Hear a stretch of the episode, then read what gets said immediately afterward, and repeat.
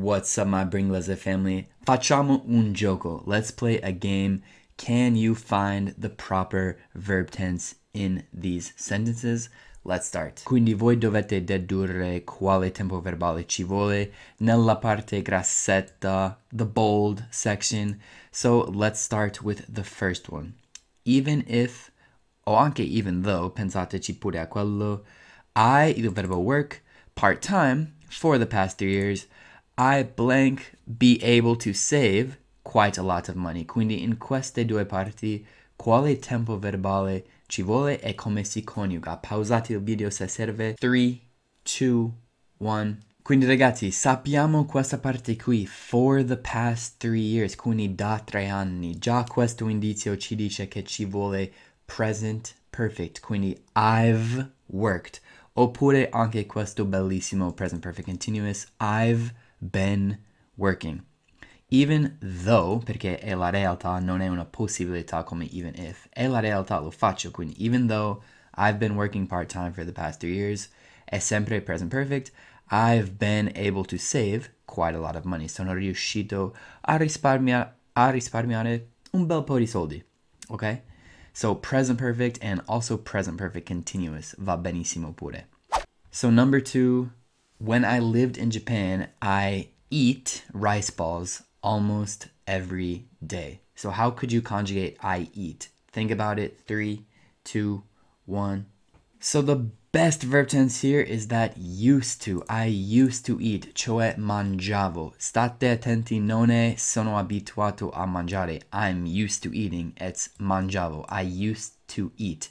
Quindi è anche accettabile semplicemente il simple past I ate, ma forse I ate sembra che l'hai fatto una volta e basta, mentre I used to eat un'abitudine del passato. Non penso che questo ver- tempo verbale esista in italiano.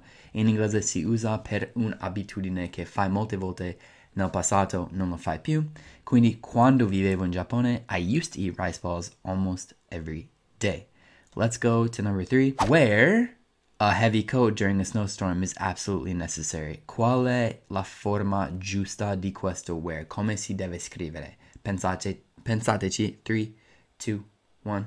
So here I would say wearing. Wearing a heavy coat during a snowstorm is absolutely necessary. Perché ing form? Perché questo verbo, questo verbo si comporta come un sostantivo. È il soggetto della frase. Quando un verbo si comporta come un sostantivo, si usa ing. Wearing a heavy coat during a snowstorm is absolutely necessary. Non si direbbe to wear come infinito.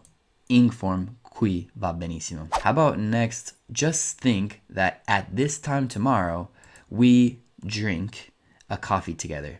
I can't wait. So at this time tomorrow, what verb tense belongs? Three, two, one.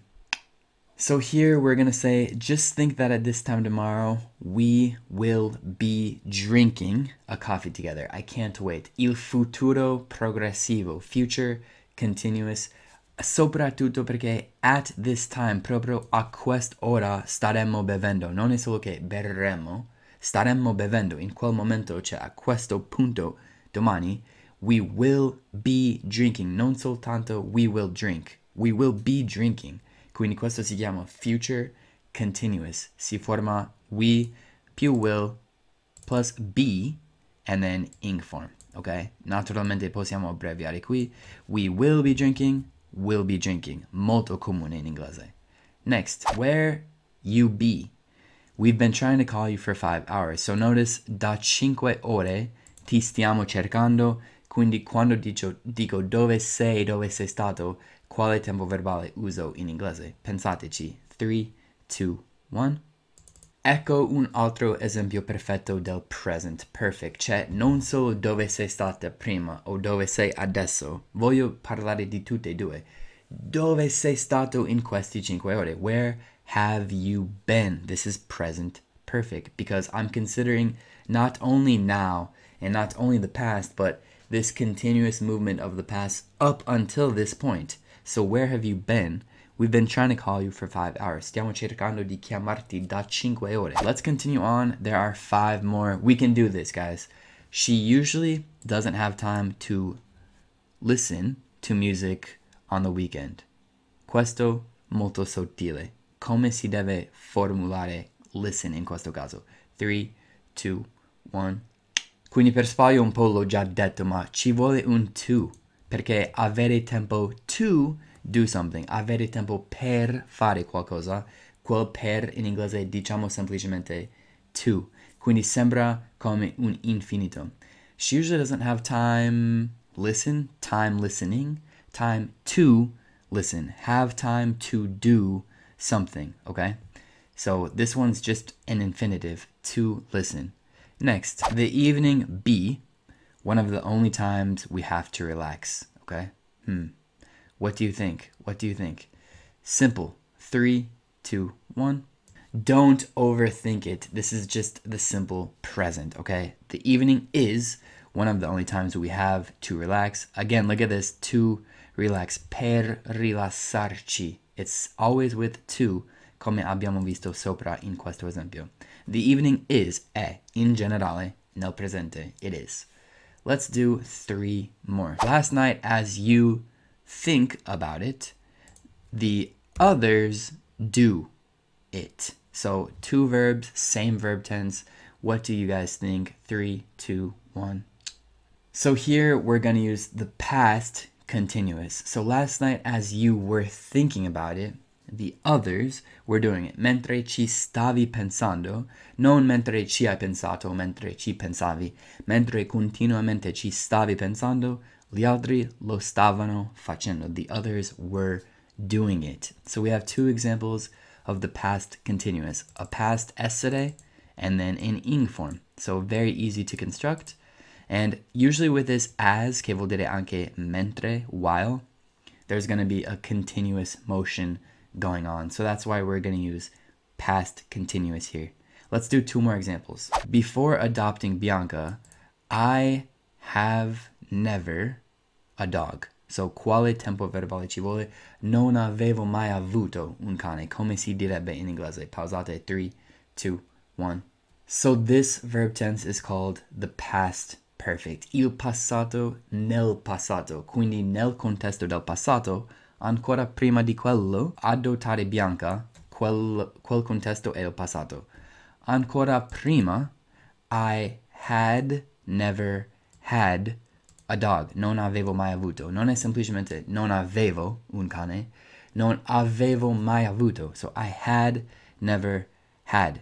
Present perfect sarebbe I have never had.